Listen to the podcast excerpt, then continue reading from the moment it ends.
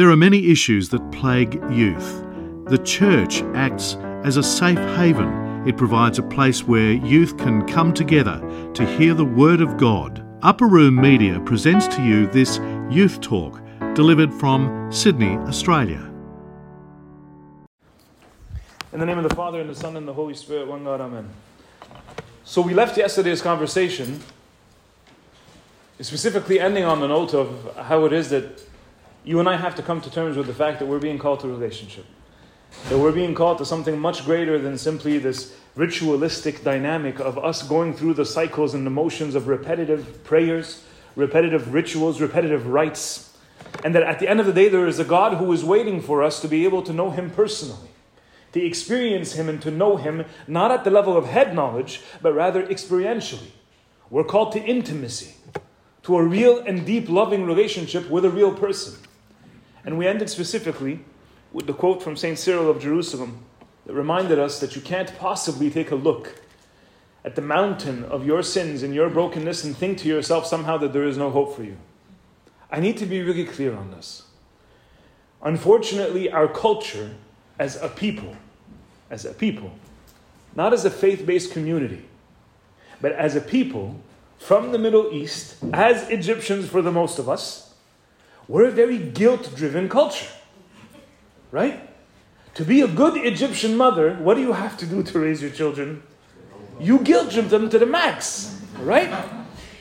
And, and, like and everything like I remember even growing up in my home and my father the way he made me do anything it's and I said tell me do you want to kill me you you want to give me diabetes and give me sukkar yeah I mean, everything is like why do you hate me is what my father is saying right And while we joke around about this, you and I both know that this is the culture that most of us have grown up in, right? And, and so naturally, you grow up with this reality where everything is about guilt tripping yourself, only focusing on your flaws and how it is that you can please the other. But let me also be clear: while the world is out there talking to uh, about be, talking about this whole idea of you do you, we celebrate you, good for you, you're a queen, you're a this, you're a that, right? While the world is out there saying this, they're also saying if you don't fall in line and do what we do, we'll cancel you. And if you don't meet our standards, then this whole idea of freedom of choice and freedom of speech and freedom of everything, that doesn't apply to you because we don't want you. And so now you feel this pressure of, again, making sure that you fit into a mold. The reason I'm bringing this up to you is because if we're going to talk about God's desire for us, there has to be this healthy understanding of how it is God loves you entirely for who you are. For who you are. But your identity has nothing to do with your sin. And the world today would convince you and me that your identity is found in your sin. That your identity is found in the behaviors and the choices that you make. But this is simply not true. You have to come to the realization that while you might fall a million times, you do not in any way lose value in the eyes of your Creator. When we talk about a God who loves you unconditionally, you need to come to terms with what it means to say that there are no conditions. I grew up in Sunday school classes with my Sunday school servants. like, it's not like they're doing anything intentionally to be theologically incorrect. But we would grow up in this reality where people would say, hey, Habibi, ma tzahalsh Baba Yasua. Don't upset Jesus. Don't upset God. Do you want God to be mad at you? Think about this for just a second. If this language is taken seriously by little kids, what are we implying? We're implying that there is something that you can do, right? That makes God loves you a little more. And there is something that you can do that makes God love you a little less. This is the definition of condition. If you do this, I will do that. That's the definition of condition. And yet, the church is out there preaching that God loves you unconditionally. You can't do anything to make yourself less lovable. And you can't do anything to make yourself more lovable. His love for you is constant, and it is freely given to you. You cannot earn it, and you have no idea how many people are bothered by this. bothered by this in the sense where, no, I want to feel like I earned it. You can't. You can't because if you earn it, it's not love, it's transactional. Now he owes it to you, it's not given to you. It's no longer grace. Rather, it's something that you've purchased. And the love that God wants to give to you and me has nothing to do with the amount of sin that you've accumulated. Now, what should be our natural reaction to this? Should it be the reaction of many people who are like, well, excellent. If it's unconditional, then I'm going to do what I want to do. I'm going to live the life that I want to live. And then in the end, he's going to give me what I want regardless. Well, this is not reciprocity, is it? Now, this is not me returning love for love. This is me saying, well, seeing as how I'm getting paid, I'm go ahead and do whatever I want to do regardless. If you're going to pay me for a full day's work, even if I work only 15 minutes, well, guess what? I'm going to choose the 15 minutes. But I just need you to imagine that that's the kind of relationship that you're in with a person that you want to spend the rest of your life with. Imagine if the person tells you, I thank you so much for the unconditional love that you gave me. I feel so supported by the unconditional love that you offer to me every single day. And because of this, there's going to be a few days in my life where I'm going to say, I don't know you, I don't care about you, I'm going to act as if you don't exist because regardless of what I do, you've already promised that you're going to love me forever.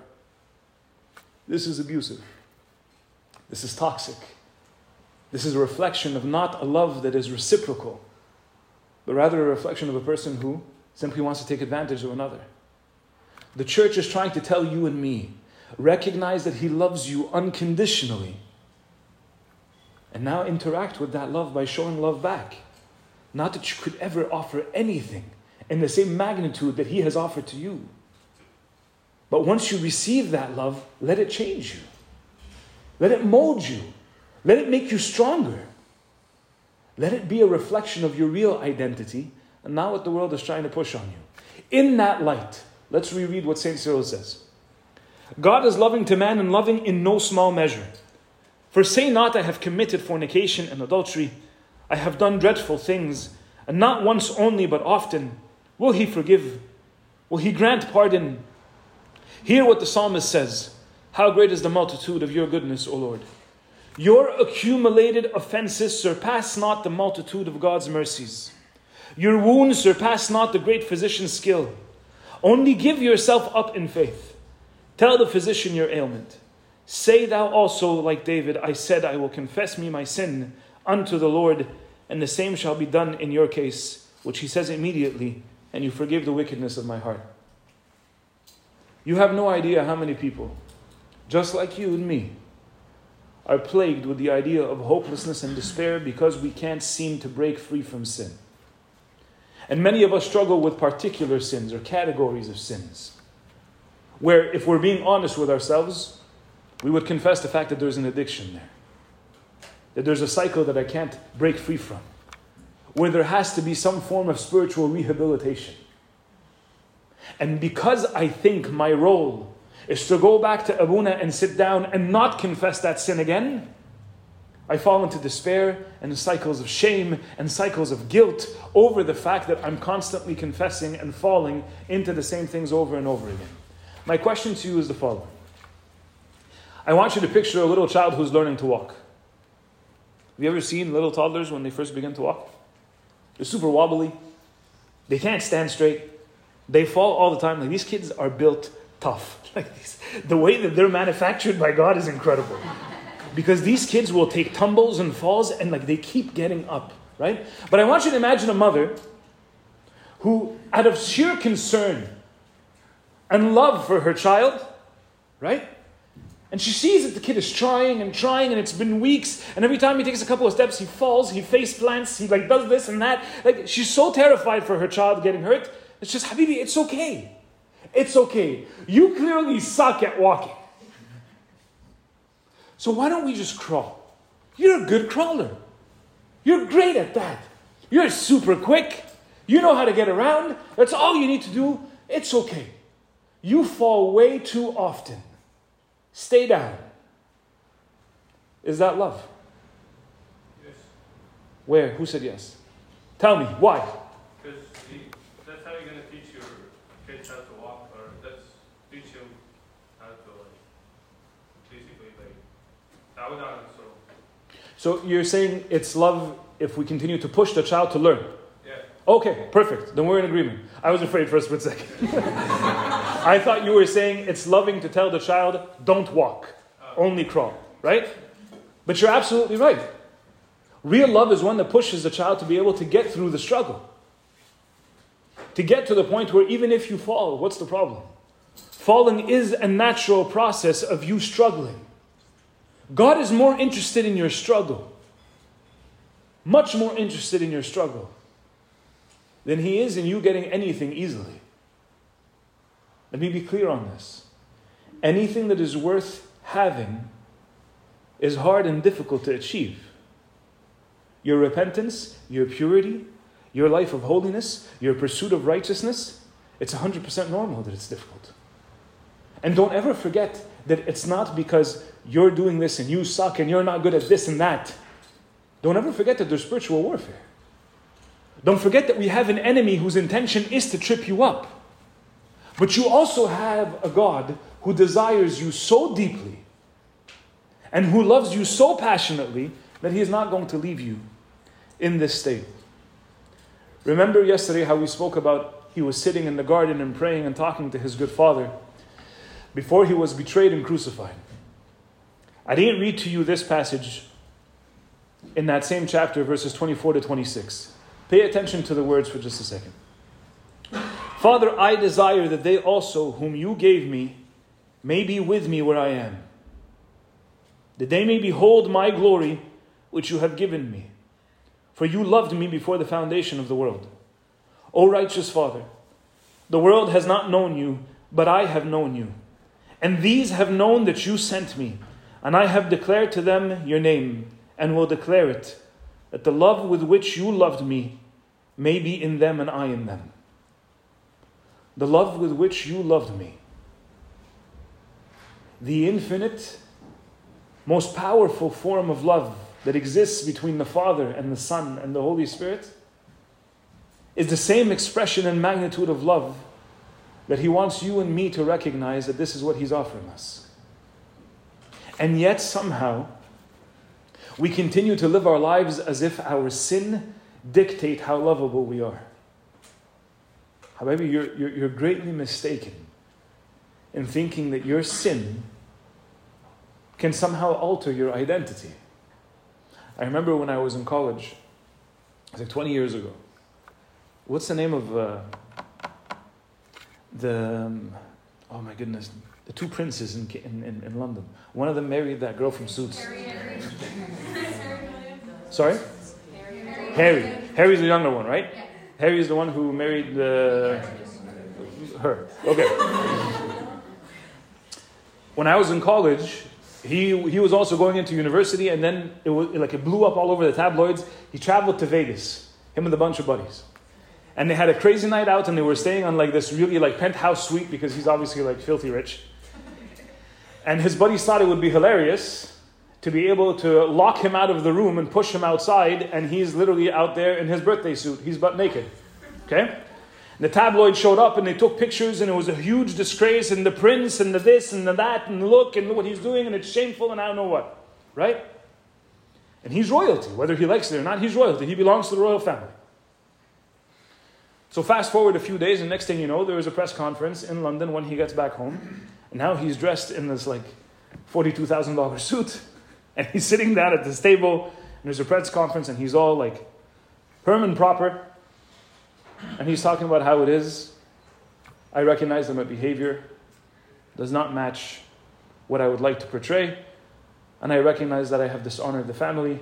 And I apologize to both my family as well as to the people of England and this and that. Why is he doing that? Do you think by messing up and being caught in this shameful situation, did this somehow strip him of his royalty? You think he becomes less of a royal because he made a stupid choice? If you think that that's not the case when it comes to Harry, then why do you think somehow, or why are you convinced so easily that your sin somehow strips you of the title of being the child of God, the beloved, his bride? Why do you believe that you're any less the temple of the Holy Spirit when you sin? Because the devil would have you believe that because the number one purpose behind spiritual warfare when it comes to spiritual addictions is despair. Because if he can convince you that your sin is greater than your God, then you will turn to worshiping the sin rather than turn to worshiping God. The sin will be what comforts you. The sin will be what gives you joy. The sin will be what satisfies you. Instead of turning to God for that love, that comfort, that peace, that satisfaction, you turn to the sin. If you give up on God, you give in to sin. You and I have to slowly come to realization that this cannot possibly be the cycles that we give into. We have to recognize just how loved we are.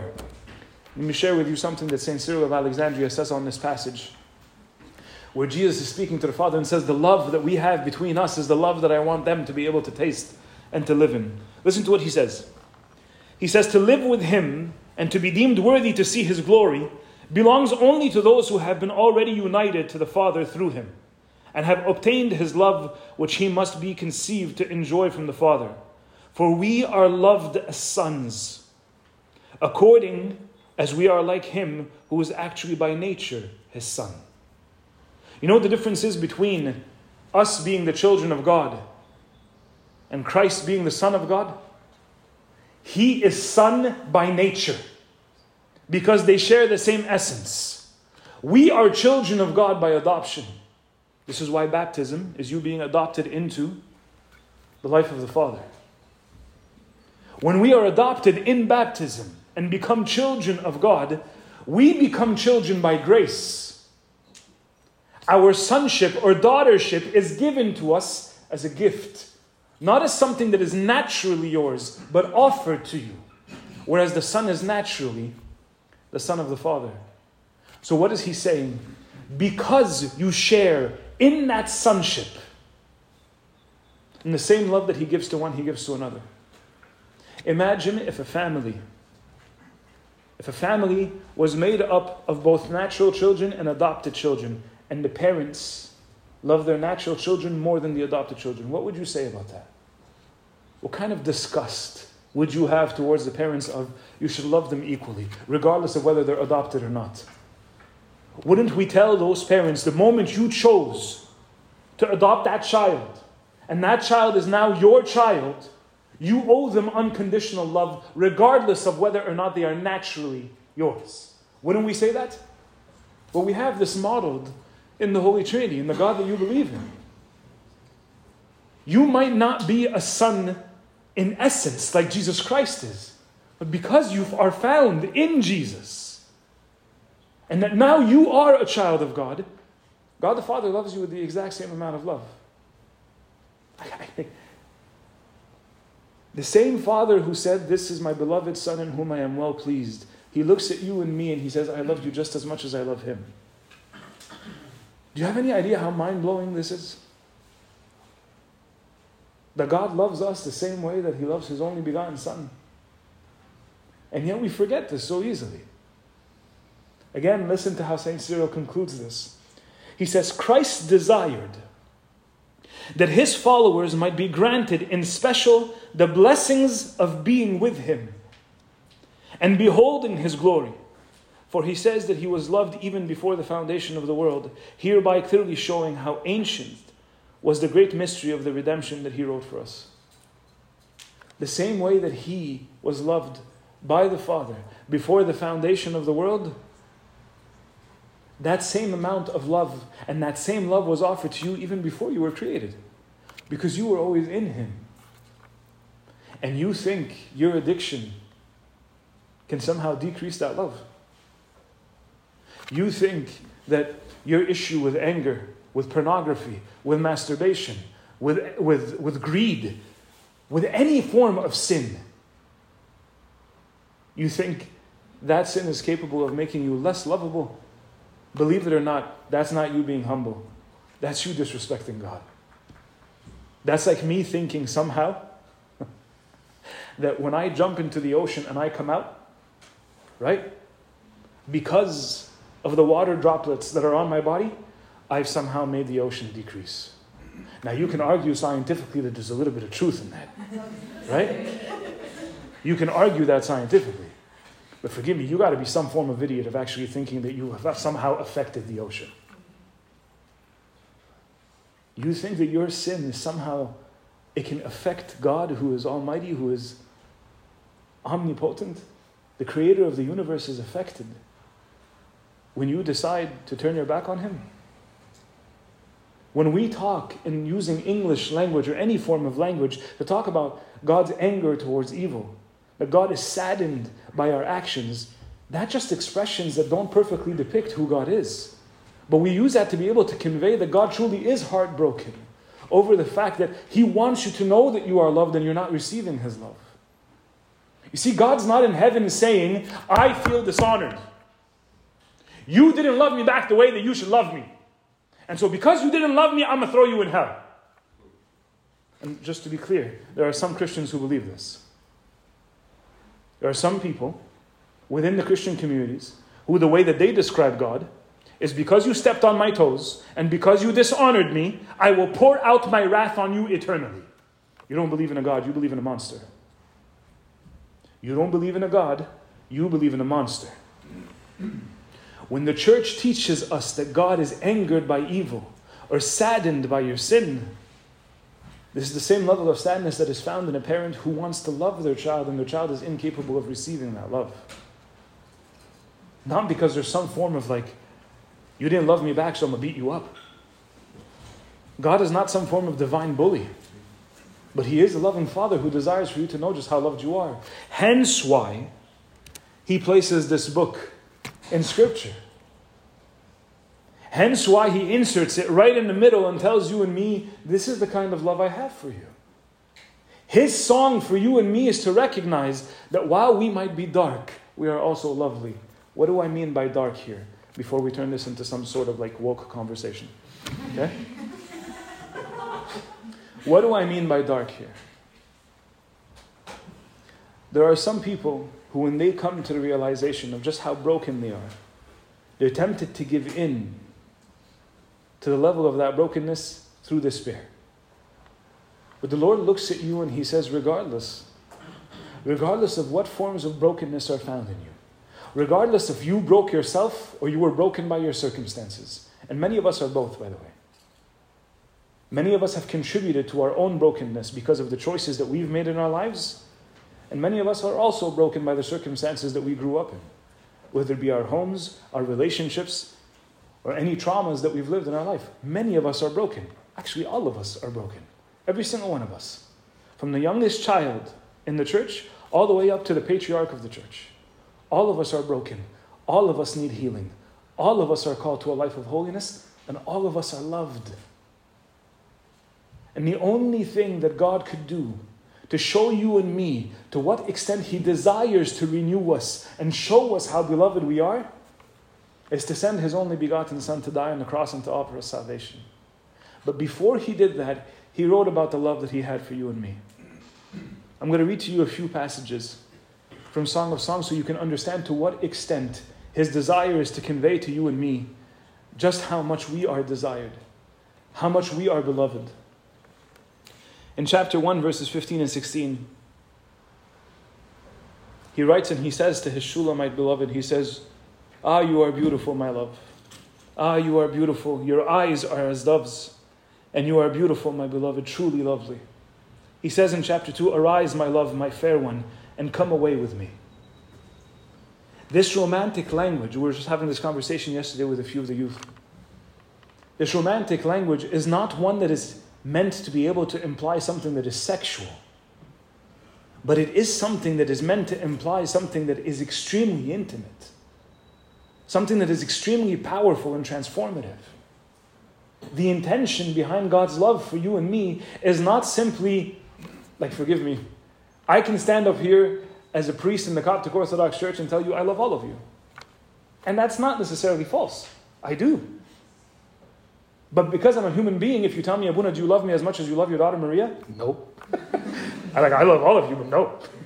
It's the honest to God. I think I'd be crazy if I told you I love you as much as I love my daughter Maria. I love her very differently than the way that I love you guys. The same way that I love Maria's mother very differently than the way I love her. It's expressed very differently. God is not like that. where God transcends the limitations of human beings, is that He can tell you, I love you, the same way He tells the Holy Spirit and His only begotten Son, I love you. And this is what's unfathomable. The purpose of this story and the book that we are about to gift to you as soon as you walk out of here. Have you seen the one I love by Pope Shenouda? And his meditations on Song of Songs. Is for you to come to realize just how powerful that intimacy and that love really is. In the book, he says, My beloved is mine and I am his. This is the Shulamite speaking of her beloved, the one that she's chasing after, the one that she cannot wait to finally be united to. She says, I am my beloved and he is mine. In chapter 4, it says, You have ravished my heart, my sister, my spouse. You have ravished my heart with one look of your eyes, with one link of your necklace. You understand what it means? You have ravished my eyes. In Arabic, there's a saying, right? That when you want to tell someone, you're just not doing it for me, what do they say? You understand what that means? Mishmali aini, if it's translated, it sounds weird. It's you, you have not filled my eyes. right? It's you, you basically you don't meet up to my standards. But look at the difference between our cultural statements versus what it says here. You have ravished my heart. With one look of your eyes, with one link of your neck, you have ravished my heart. Do you understand to what extent God not only hears your prayers, but He looks at you and says, I desire you above all. That his death on the cross was one that was personally offered to you. I know, I know we say it was offered for the life of the world, but Habibi, that does not in any way, in any way, diminish the fact that while he was on the cross, it was for you. Not you communally, you personally. This is why the church teaches you and me that when we come and pray and meet with him, Yes, there is a communal aspect. We gather all together in the church for liturgical prayer. And the highest form of liturgical prayer and communion all together with God is the Eucharist. But that doesn't change the fact that you still have to go in that secret place by yourself and tell Him, I want to be with you one on one. The same way that a couple who loves each other, yes, there are times where they want to be among their friends, and there are other times where they say, I want you all to myself. Well, God looks at you and He says, I want you all to myself. If you don't believe me, please look at the encounters of Christ. Look at how He goes to the Samaritan woman by herself. Look how He is willing to meet with an elder of the Sanhedrin called Nicodemus and meet with him by himself. How He is willing to look at a person like Matthew, the tax collector. Tell him, I want you to follow me. Look at how it is that Jesus is constantly telling you and me, it's for you. It's for you. And we forget this. We forget that it's personal, that it's real, that we really are those who ravish his heart. And it's insane to think that in your filth and in your sin and in your brokenness, you still have that effect on him. And that if you repent or if you don't repent, and what I mean repent here is not the state of the heart. I'm talking about whether or not you stop the sin. Let me be clear. If until my very last breath I continue to struggle with my addiction, He loves me just as much had I been completely victorious for years. He cannot possibly love you less. When you begin to embrace this, it completely frees you. The liberty that it gives you, not a liberty to sin but a liberty to accept the fact that this is my struggle. If I'm a person who is prone to a sin like gambling, to an addiction like alcoholism, if I'm a person who, because I was exposed to adulterous content and pornography from a very young age, and I continue to struggle with it even until my 30s or 40s, if I continuously struggle with it, but I know that I am loved regardless, how quickly will I get up? Versus how long will I stay down if I think there's no hope for me? The purpose of His love is to let you know I am calling you to change, I am calling you to repent. But I don't want you to ever think that somehow this will affect the way that I love you. St. Cyril says truly You inflamed us with desire for you by one word of confession, which you rightly possessed, seeing with your interior eyes. The fact that God looks at us with this kind of love is exactly what makes people want to say, I want to love you back. And this is precisely why we do what we do. So we were talking to a group of people yesterday, and the conversation naturally came up, which is like, okay, but Abuna, like it makes it sound as if like if I accept this level of love, and there is nothing I can do to make him love me less, then why don't I just do what I want to do? Why don't I just go ahead and like live my life, and in the last second I'm gonna say, sorry, Lord, because we were talking about the righteous thief yesterday and how it is the thief that was crucified next to him in the very last moment when he came to his senses. What does he say? Remember me, O Lord, when you come into your kingdom. And the Lord's answer to that is today you'll be with me in paradise. Right? Jesus didn't turn around, and look at him, and say, His response wasn't like, Where have you been all your life? Now, oh, now you're dying. Now you're going to tell me you're sorry. Now suddenly remember me, oh Lord. this isn't his reaction. This isn't his reaction. And some people see this and they wonder to themselves, okay, but can that not almost in, invite the behavior of, I'm going to do what I want and then say sorry at the last second? Well, if you do that, you're the one who's missing out. When I was younger, the, the typical answer you'd get from Abuna was, Yes, Habibi, but uh, you might think that, but tomorrow you can die. right? right? So, like, you think you still have many years ahead of you, and then you'll say sorry, but tomorrow a truck can run over you. so, something to be able to say, and that's true. That's true. But I actually think the bigger argument, the bigger argument is once you've tasted this love, why would you want to live without it? Why would you not want to immediately begin to reciprocate that love knowing that it's going to transform you?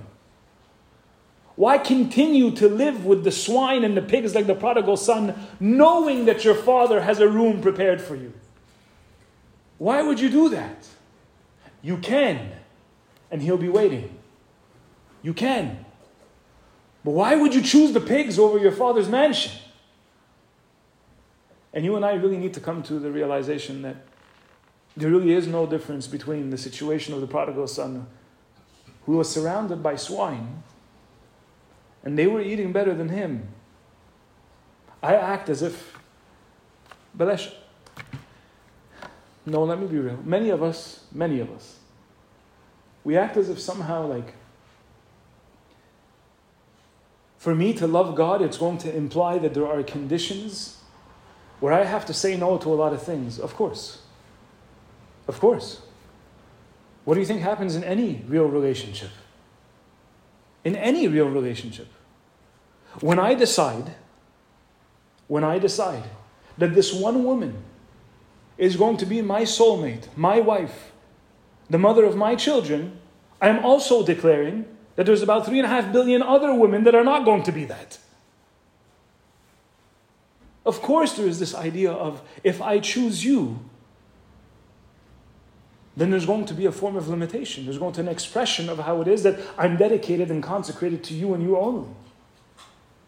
And to suggest that I can have one foot in and one foot out, that my heart can desire Jesus and at the same time desire worldly success that I can desire a life of righteousness and purity, but at the same time, I can go ahead and live according to the morality of the world. That's like me telling my wife, I love you. I'm going to be loyal to you, dedicated to you. But there's a few days out of the year where, like, Malkish How many, I would, I'm going to ask this question. How many of our women here today would be okay with the idea of their husbands telling them, 364 days of the year ها ما فيش زيي I am يعني أنا عبدك whatever you'd like I am all yours all your in everything will love you unconditionally but one day of the 365 which is like 0.3% It's less than 0.3%. It's not, so I'm 99.7% of the time, I am like number one husband, number one father. But that one day, no, turn around. Like, just look away. Just look away. Is 99.9 not enough? And I've spoken to people where in confession they'll tell me this. They're like, why does, why does God want all of me? Why? Is me not giving him like all of this enough? I serve at church, I'm a deacon, I'm a this, I'm a that, I make phone calls, I donate, I tithe, I do all of these things. Why does he also want me to like be honest in my business? And this is the way business works, Abuna. You can't succeed in business unless you do this or that. Abuna, just this is the one area. And besides, when I do this, listen back to the audacity. Huh? When I do this, I succeed. And when I succeed, I tithe. I'm glad you're giggling. I'm glad you're giggling. Why does God want to stick his nose in everything? No, Habibi, it's not about God wanting to stick his nose in everything. It's you having to realize if you choose him, then you must be his. The same way that when he chose you, he left his eternal glory. He took on what was not his by nature. He condescended and became a human being. He chose what was lesser. The King of Glory chose to be born surrounded by farm animals, in a barn, in Bethlehem, because he chose you. The King of Glory had to run to Egypt and flee because they were out to kill him, even as an infant, because he chose you. The King of Glory suffered betrayal, even by his own loved ones, because he chose you. When he said yes to you, he took all of it the good, the bad, the ugly. And I'm sitting there talking about how, no, if I'm going to say yes to him, I want to be able to customize it. This isn't an Amazon order. You can't simply decide like how you customize your relationship with him. If you say yes to him, you have to be willing to say yes to the good, the bad, and the ugly. In the book of Jeremiah, the prophet is trying to convey to the people of Israel to what extent God is not out to control them, but to love them, to protect them. When he says, I want to be your God, he's not desperate for worship. He's saying, I want to be in communion with you so that you can be saved. So, how does he say this in the book of Jeremiah? Chapter 31.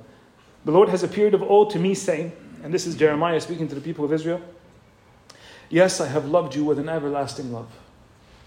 With an everlasting love. And this is the people of Israel. Like, I remember when I first, as a teenager, really started to get into the Bible, and I would read the Old Testament, I would like totally judge the people of Israel. I look at the people of Israel and these a bunch of idiots. and how's this happening? You just saw the ten plagues of Egypt and all of these crazy things going on, and God is saving you, and not, like He's killing them, and He's doing all of these things. And the first thing you do when Moses goes up the mountain is you worship a golden calf. right? I would immediately go into judgment mode. Like how? How can you walk through? Like the Red Sea parted, dude. Like you, you walk through the Red Sea. And the first chance you get is complain to Moses and say, Asla the onions and the watermelons of Egypt were better and you brought us out here to die. And now forget the people of Israel. I'm not any better. I'm not any better. Every Passion Week, every Passion Week, contrition, spirituality, folk matanyas and fasting and tears. Oh, tears. Right? And then Good Friday comes along, and then and Good Friday. Good Friday. It's like, my beloved is on the cross, and now it's like, I'm completely broken and I'm in love with him. Today, Lord, I'm all yours, I'm changing, never again. 48 hours later. Mama brings out the feta and the ruz and the kahk and the buftik, and it's done. I don't know Jesus. I don't know Jesus. I don't know Jesus, right? As soon as I give in to gluttony after 55 days of ascetic spiritual life, as soon as I give in to gluttony, as soon as I give a little bit to the flesh, what does the flesh say? Okay, I'm going to take this leash off of me and I'm going to place it on you. You tried to put your flesh on a leash for 55 days, and the moment you give in to gluttony, I love this. And I'm making fun of myself, by the way. I'm not making fun of you. I, I, I fast from all media during Lent. So everything goes off, right? And I actually hate social media because 99% of the problems and the fires I try to put out are caused by a lot of these forms of media. Uh, but I'm on these platforms for a variety of different reasons, and some of it is service, or at least that's the excuse I give to myself, if I'm being very honest. Okay? So during the 55 days, I fast. I get rid of the YouTube, the Instagram, I get rid of the Facebook, I get rid of all those things, and it's wonderful. For 55 days, I feel calmer, I'm less anxious, I'm, I'm, I feel like I'm more focused. It's wonderful. Right? And then the day of the Feast of the Resurrection, as a good priest, I have to put some sort of post on Facebook to say, Christos anesti. Right? And then it's over. It's over. I just spent the last 55 days recognizing that these are sources of sin, and the next day I give in to it. Let me tell you an interesting story. I used to work for a big telecom company before I became a priest. And one of my colleagues was this devout Lebanese Catholic guy. We Really good buddies. And he knew that I was a devout Orthodox Christian. And uh, he told me, hey, you guys do, uh, you guys do Lent? I said, yeah. He goes, oh, you do the 40 days. I'm like, no, we're like, we, we have a week of preparation, then a week to prepare for the week of preparation. So like it's like we do 55. He's like, oh, okay, all right. So he goes, you guys also do the whole like you pick one thing and you fast from it. I'm like, no, we pick one thing and only eat that. we, we, don't, we don't fast from one thing. We usually okay. He goes, oh, that's cool. Like, are you are you also giving something up specifically for for Lent? I said, yeah, and I had told him that that year specifically I was oriented towards giving something very specific up. He goes, oh, that's great. I'm actually going to give up beer. Said, really? He goes, yeah, like I, I have this routine every day after work. I go home and I, I have a cold beer in my balcony and then um, we have a meal together. And then before I go to bed, me and my wife, we sit outside in our garden and I have another beer and it's like, I'm like, okay, so it's not like you're getting pissed drunk. He's like, no, no, no. I just, but I, every single day I have to have my two beers. That's my thing. And I'm going to give it up for Lent. I'm like, good for you. That's awesome. Right? Easter comes along. And Easter Monday we have off. He comes in on Tuesday, and this dude is he's like smashed. he's, he's coming off of like he's hung over, okay, and he's coming into work. I'm like, what happened? He goes, oh my goodness. I go, what, what, what, what? He goes, we had all the family over. We roasted this big lamb. We did this big thing, and me and my brothers, we just like, we killed a case of forty. I'm like, what? He was, yeah, we just killed it. We just, I must have had like 18 beers. I'm like, the, the, what was the point?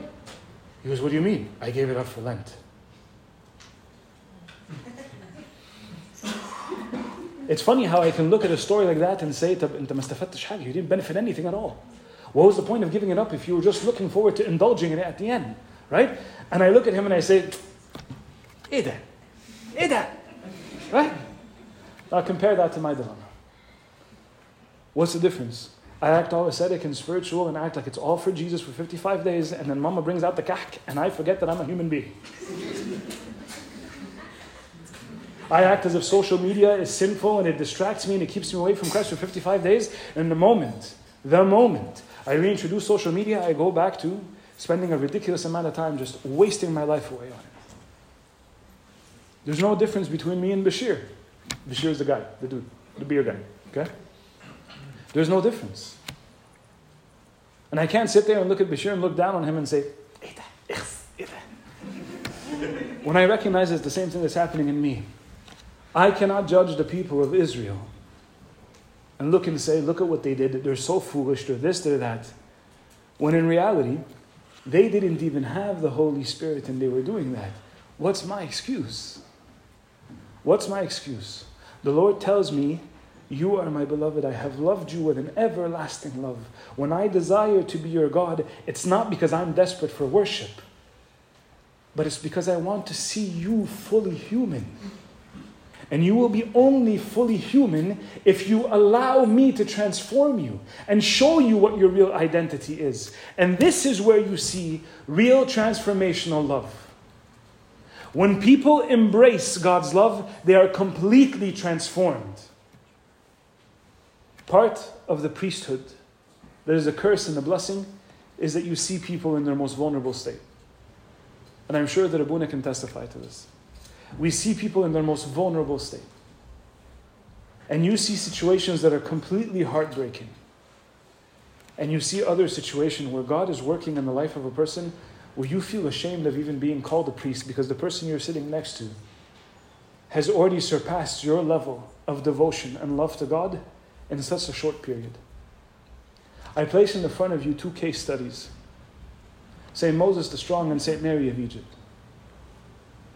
Both who are icons of what it means to be hopeful and what repentance can do, and how God's love can transform you and me.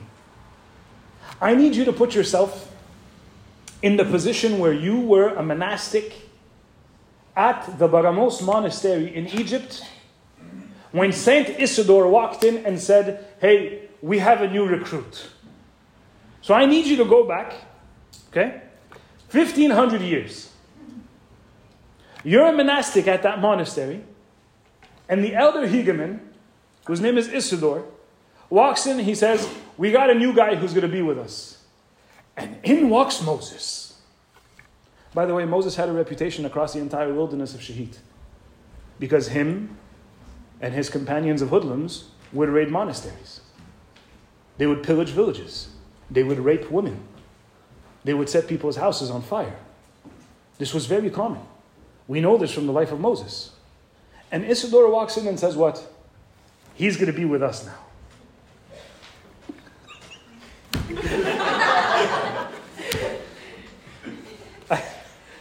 I need you to imagine the reaction if that was like a modern day Coptic community.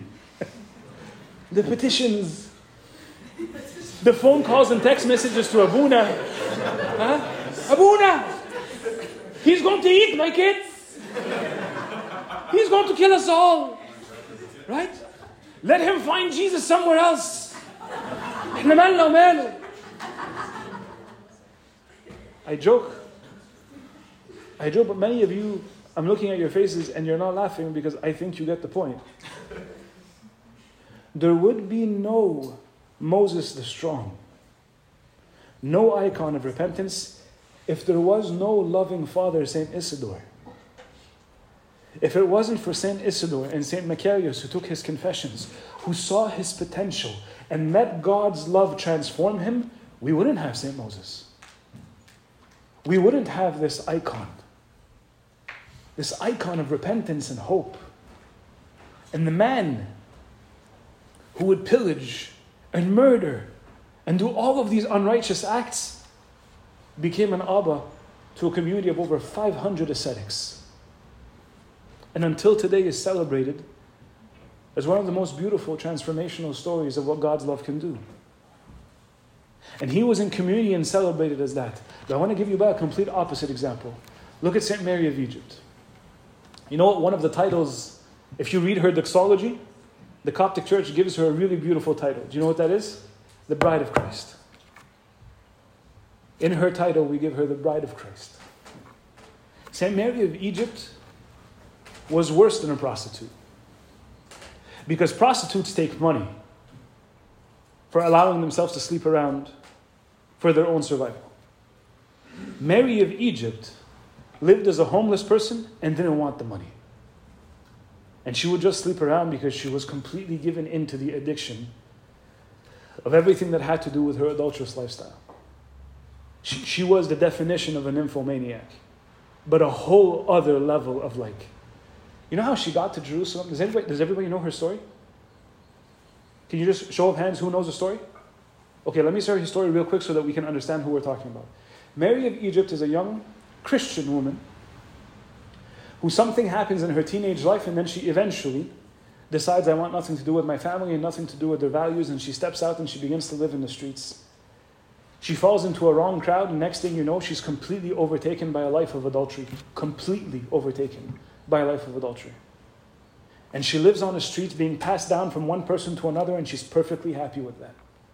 And she wasn't doing it as a prostitute, so she wasn't necessarily at a harlotry house. She was literally just on the streets offering herself to whoever would have her. And then at some point, she shows up to an area where there is a large um, a large port where people travel back and forth, and there's a market usually at these ports. And she tells a whole bunch of sailors, Where are you going? And they're like, Oh, we're actually going to celebrate the feast in Jerusalem. So she goes, Oh, take me with you. They're like, Oh, you wouldn't be able to afford the rate of being with us. And she's like, Well, no problem. I'll just pay by you doing whatever you want to me. And the sailors said, Done. Ironic, isn't it? They're going to celebrate the feast and they're willing to accept this form of payment, whatever. She gets on the boat with them and she ends up going to the feast. When she comes to the church of the resurrection and she's about to enter into the church, she feels a force resisting her. Remember, she's raised in a Christian home, so she already knows all of this. She knows who God is, she just rejected it at a very young age. She feels a force restricting her, and yet everyone else is walking in freely. And she goes on to describe how it is that she feels like literally she was being pushed back. She could not cross the doors of the church. And the typical tradition of the church at that time is that there was always be there would always be icons even outside the church. Some churches still have that until today, where there's not only a cross on the dome of the church, but there's icons on the outside, usually done in like uh, mosaic style icons, right? There was a beautiful icon of the Holy Theotokos St. Mary outside of the Church of the Resurrection. She ran and bowed in front of her, and she began pleading with her and telling her, You're a holy mother, and you're a mother to us all, and being his mother, you're also my mother, and I plead with you, intercede with your son. Tell him, if he lets me go in, I will change. Tell him, if he allows me to take the blessing of the feast of the Holy Cross, then I promise to devote myself to him. She accounts all of the story to Saint Zosima, who wrote it down. She goes back and she is allowed to enter into the church. That night, she walks over and she crosses over into Palestine. And she goes into the inner desert to a monastery that's right on the outskirts. She stays there, receives communion, says her confession, and the next day she goes into the desert. And nobody sees her for 47 years.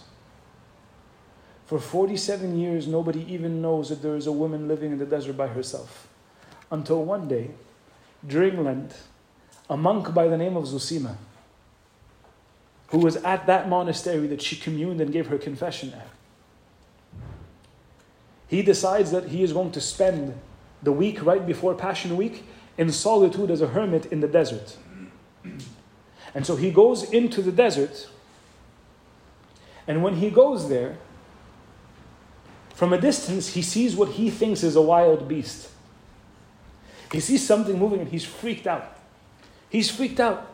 And he describes it as this, this creature that had very dark skin, a very thick, lawyer, a thick layer of like this uh, thick leather on her. And he couldn't make out what kind of creature it was. Until the creature spoke out and said, O holy priest Zosima, throw me your cloak that I may cover myself so you don't see my nakedness. It was Mary of Egypt who had withered away because of the sun for 47 years. She survived living by herself ascetically between her and her bridegroom for 47 years. Zosima asks her for her story. She tells him half the story and says, Come back to me next year. Come back to me next year and bring me communion on Covenant Thursday, and I will tell you the remaining of my story. He says, How will I find you? And she says, I will find you. He goes back and celebrates only to come back with the Eucharist. And this is what you see here in the icon. Zosima bringing her the Eucharist. When he comes back to her to give her the Eucharist, he can't find her. Only then to see her coming to him walking on water. So he freaks out and he falls to the ground. Right? And she basically yells at him. She says, You're a priest, stand up. What are you doing? You're holding the body and blood off. He gives her communion, takes her confession. And she says, Come back to me again next year and bring you communion. When he comes back, he finds her exactly where he left her, and she had reposed in the Lord. We know nothing about those 47 years of intimacy and aloneness between her and her beloved. Nothing. Nothing. When she received the love of God, it was enough for her to say, I want you and you only. I don't want to share you with anyone else. unless you and me begin to believe that the love that He offers you and me is transformative, then we won't change. We won't. And you receiving it is not you trying to do something nice in order for you to feel like you can earn it.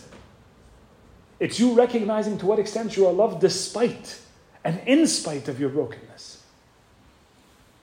But your response to that love should be you saying, I want to be good for you. Not so that you can love me, but so I could show you just how much I love you. We know that in John chapter 3, verse 16, it says, For God so loved the world that he gave his only begotten Son. We forget very often what this means. That the Lord was willing to offer himself for the life of the world. That in saying yes to us, it came at a great cost. And that cost is not something that should be ignored.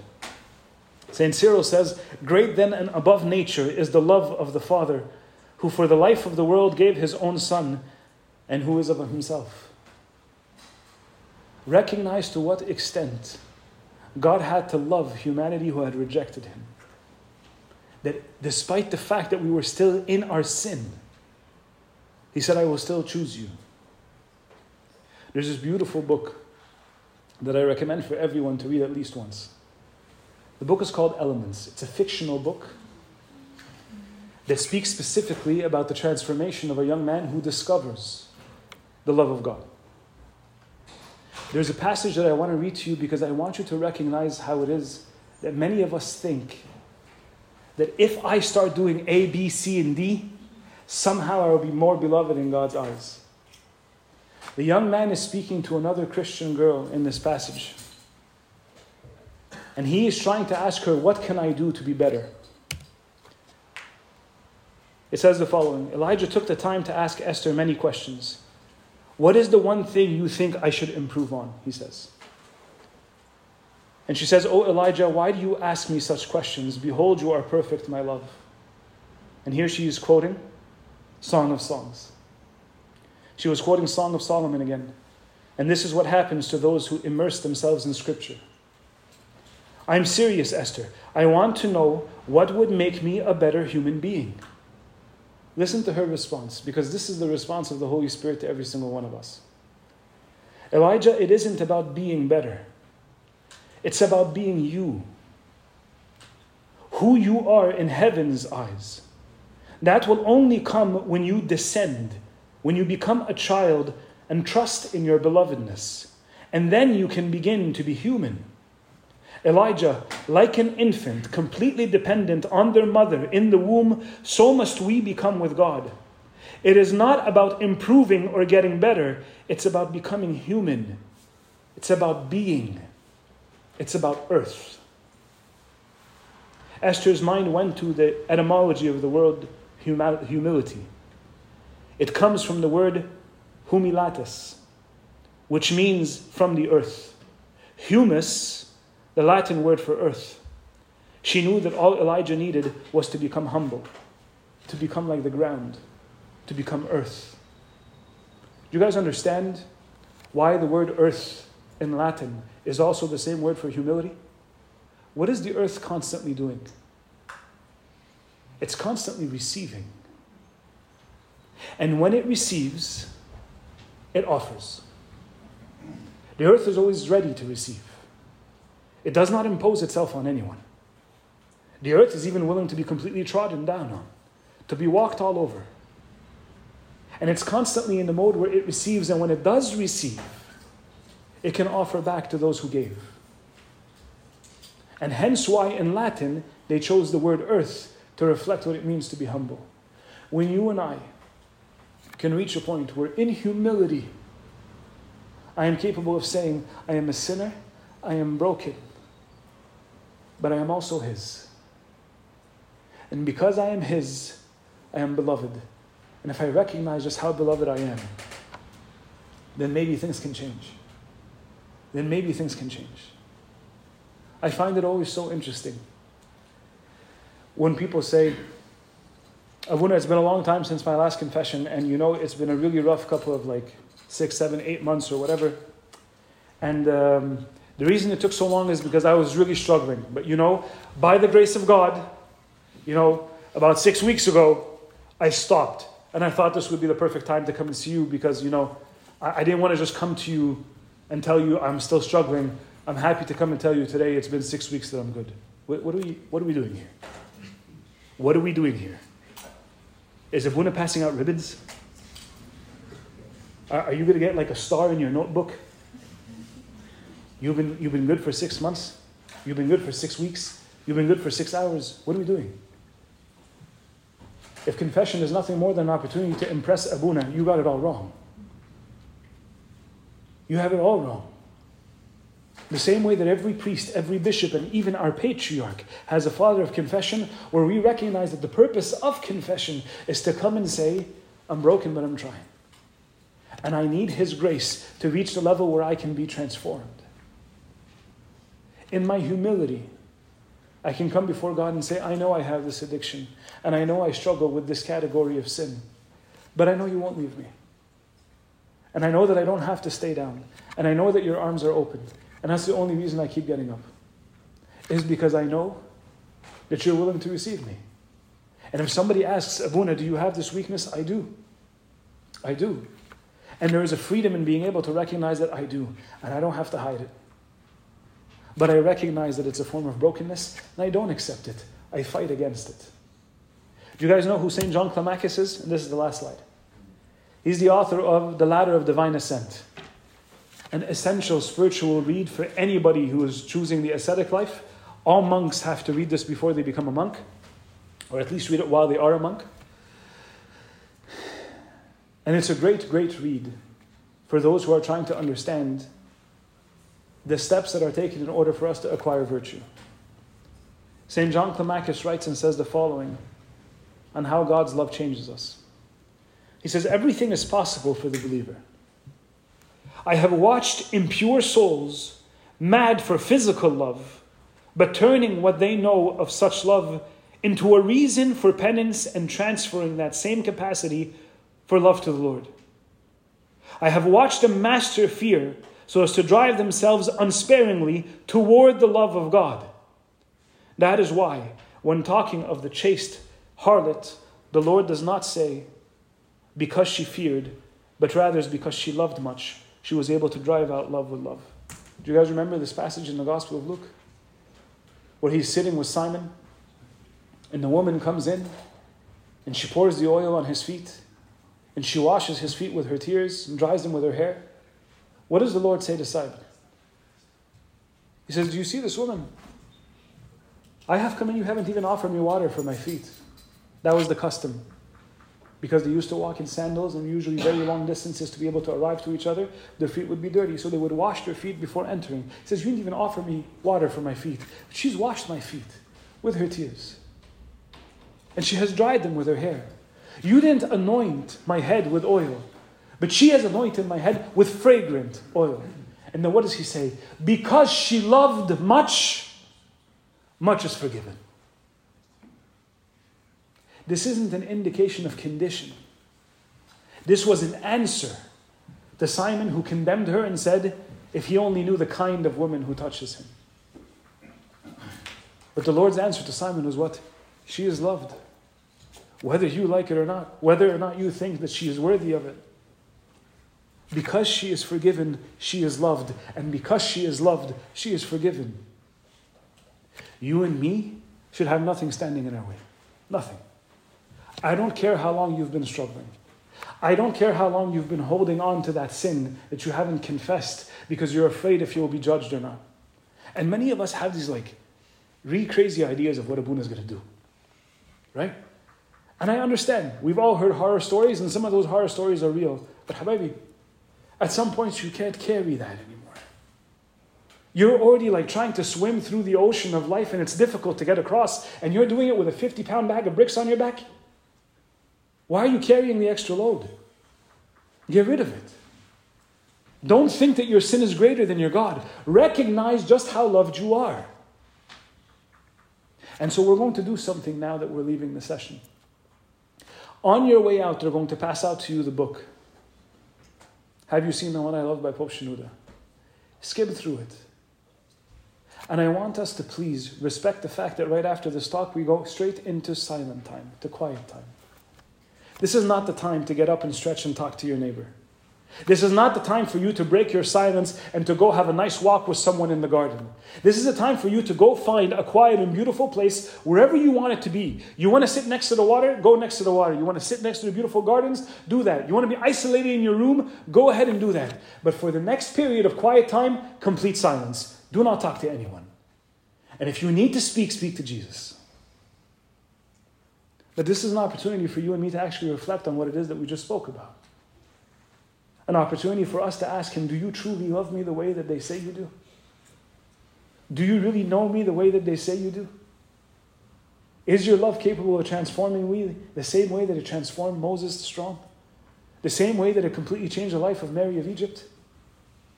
Are you capable of looking at me with the same eyes that you looked at the Shulamite woman? Those are the conversations that you're invited to have during quiet time. I believe the servants have prepared for you a series of questions to reflect on if you want to think about them and reflect on them by yourself, and then we'll come back into workshops like we did yesterday. So please, I beg you, once we finish the announcement and the servant explain what the next steps are, please respect the quiet time. This is not the time for us to turn and speak to each other. Rather, turn to Christ. To him be all glory now and forever, and unto the ages of all ages. Amen. Um, code on the screen. Also a code outside here. As you get the book, you can scan it. There, there's a few questions. Um, and then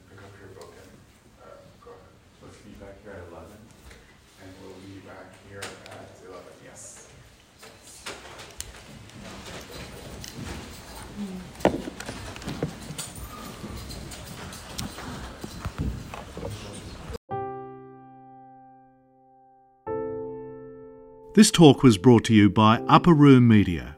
We hope that this talk has, through the grace of God, touched your heart, and we pray that it will not only inform you, but will also transform you and your life with Christ.